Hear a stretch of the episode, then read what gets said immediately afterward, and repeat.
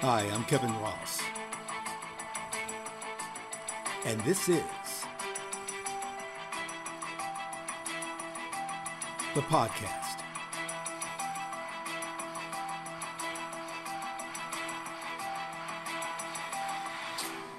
Tyre Nichols and the disappearing acts of black police officers. As a youngster, whenever I saw a person, a black person, accomplish something of note, I had this sense of pride. I also remember hoping whenever something bad happened, be it a scandal, a controversy, or anything bringing disrepute, that a black person was not the cause or reason that that situation occurred. This is where my mind went upon first learning of the officer induced death of Tyre Nichols, the California raised 29 year old FedEx driving, skateboarding father to a four year old son who was pummeled by five local Tennessee policemen over a still yet to be explained traffic incident taking place on January 27, 2023, mere blocks from his mother's home. Tyre Nichols was not who I expected when I initially heard his story. And then, like many of you, I watched the video. The heartwarming one, revealing Tyre's lifelong passion, the physicality of skateboarding and sunsets while skateboarding, and possessing unremarkable yet fearless joy actually riding the skateboard. I forced myself to juxtapose that video from the other.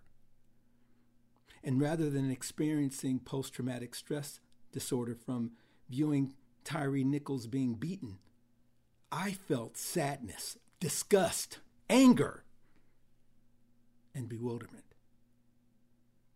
Beyond unnecessary, it was savage and barbaric for no justifiable reason.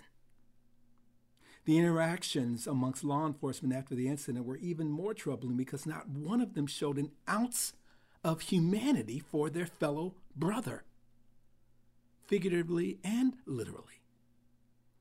Now, having spent 15 years in the criminal justice system, first as a prosecutor and later as a judge, I'm not easily shocked. And this, this shocked the snot out of me. Because all I kept thinking was, why are these black police officers screaming profanities at this man? I mean, there was zero de escalation. When I saw Tyre Nichols being propped up against the squad car, bruised and bloodied and battered, and calling out for his mother, these officers were exchanging fist bumps. Had, had they never laid eyes on the 1991 Rodney King video? Were they just completely removed from what happened to George Floyd? I mean, it simply defies logic in this day and age that individuals who take an oath and swear to protect and serve would be this callous and cavalier. More than 20 minutes passes before any sort of medical attention is provided. Good Lord. Looking ahead, what does this mean for the young black man or woman considering wearing a badge? You know, I suspect the fallout will result in even fewer diverse recruits pursuing a law enforcement career, which enrages me because we need them to make a difference. And yet, let's look at 2022. Last year was the deadliest on record for police violence in the United States. According to a 2023 Bloomberg article, at least 1,176 people were killed by law enforcement officers in the U.S., the most of any year since at least 2013. Of those killed, 287 were black. That's 24% of the total number of police killings. Now, black folks only make up less than 14% of the population, so that in and of itself is, is unsettling. And many of these killings began in response to mental health calls or nonviolent offenses or disturbances, situations where there was no crime alleged. And guess what? Routine traffic stops. Now, I know that there have been departments across the country that have instituted alternative community based responses to these types of situations, and yet here we are. We need black officers to lead the charge, not to make things worse. Just this being Black History Month alone, let's let's go back in time a little bit. 1867. African American police officers are appointed to the police department in Selma, Alabama. They would be followed in 68 by officers in Jackson County, Florida, and in 1870 by officers in Houston and Galveston, Texas. Also in 1870, New Orleans, Louisiana had 177 African American officers. We have individuals like Bass Reeves, who was appointed the first African American U.S. Marshal as a deputy. William Lindsay in 1941, the first known African American state trooper hired by the Illinois State Police. Eight, 1966, Sheriff Lucius Amerson, one of the first elected African American sheriffs serving Macon County, Alabama. And even in my city, 1992, Willie L. Williams becomes the first African American chief of the Los Angeles Police Department. So when we look back in time, and up until now, you know, there's somewhere under 60,000 African American officers that work in police agencies across the country. We still only make up 13% or so of those employed in these positions. The average age is 40 years old. I mean, these five Memphis cops personify what we're trying to do in terms of making things better. I, you, you know, you go and look at some place like New York, and in 1992, Ray Kelly was appointed commissioner of the New York Police Department, and he announced that his number one priority was to recruit more black officers to the force because, quote, without these actions, there'll be increased tension between the communities and the police. And this tension leads to hostilities that will lead to more cries of racism in the department.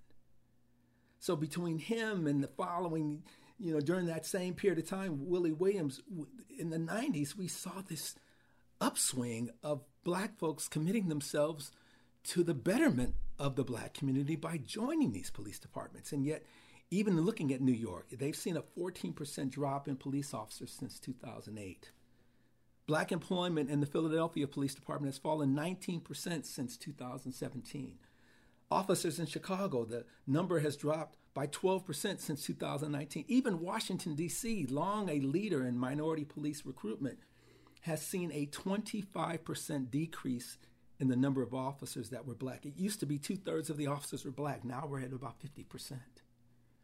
24% drop in Los Angeles Police Department in terms of black officers. Now, meanwhile, there are over 18,000 police departments in the United States, some of them big, some of them small. But the bottom line is they're getting less black. And even as recent as 2010, there were 13% of the police force made up by black folks. As of 2019, we're down to 12%, and the number keeps dropping. It's, it's picking at that scab, what we saw with Tyre Nichols. Now, how will the police in Memphis fare? Well, we know the chief uh, CJ Davis, she acted quickly. We want to see her do the right thing. We, we already know that the special unit was disbanded, the Scorpion unit. But there's still more people to be held accountable. A sixth officer was relieved uh, up to the date of my giving receiving this information, and I'm sure others are going to follow. What happens to the fire and sheriff personnel that were on the scene? Can we see some national level police form result from Tyre Nichols' life ending. We know the Congressional Black Caucus has asked for a meeting with Joe Biden, President Biden, but we've got to have a bipartisan effort here, and it has to be now in honor of Tyre Nichols. This is my takeaway. We have one person's life tragically cut short, the lives of the men who chose to react to the situation forever changed, likely not for the better more civil unrest, another self imposed blemish on law enforcement. I mean, there are good cops. A lot is asked of them. We need more. Full stop. Time for a new conversation with black police officers and black communities. I say let's call it the Tyre Summit.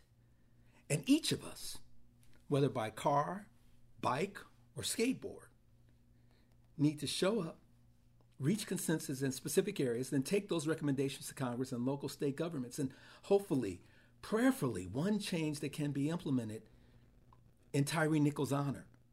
Is to establish a suspect's Bill of Rights designee whenever multiple officers are on the scene. That's the least we can do.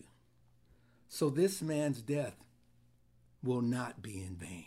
I'm Kevin Ross, and this is the podcast. Powered by the Grio.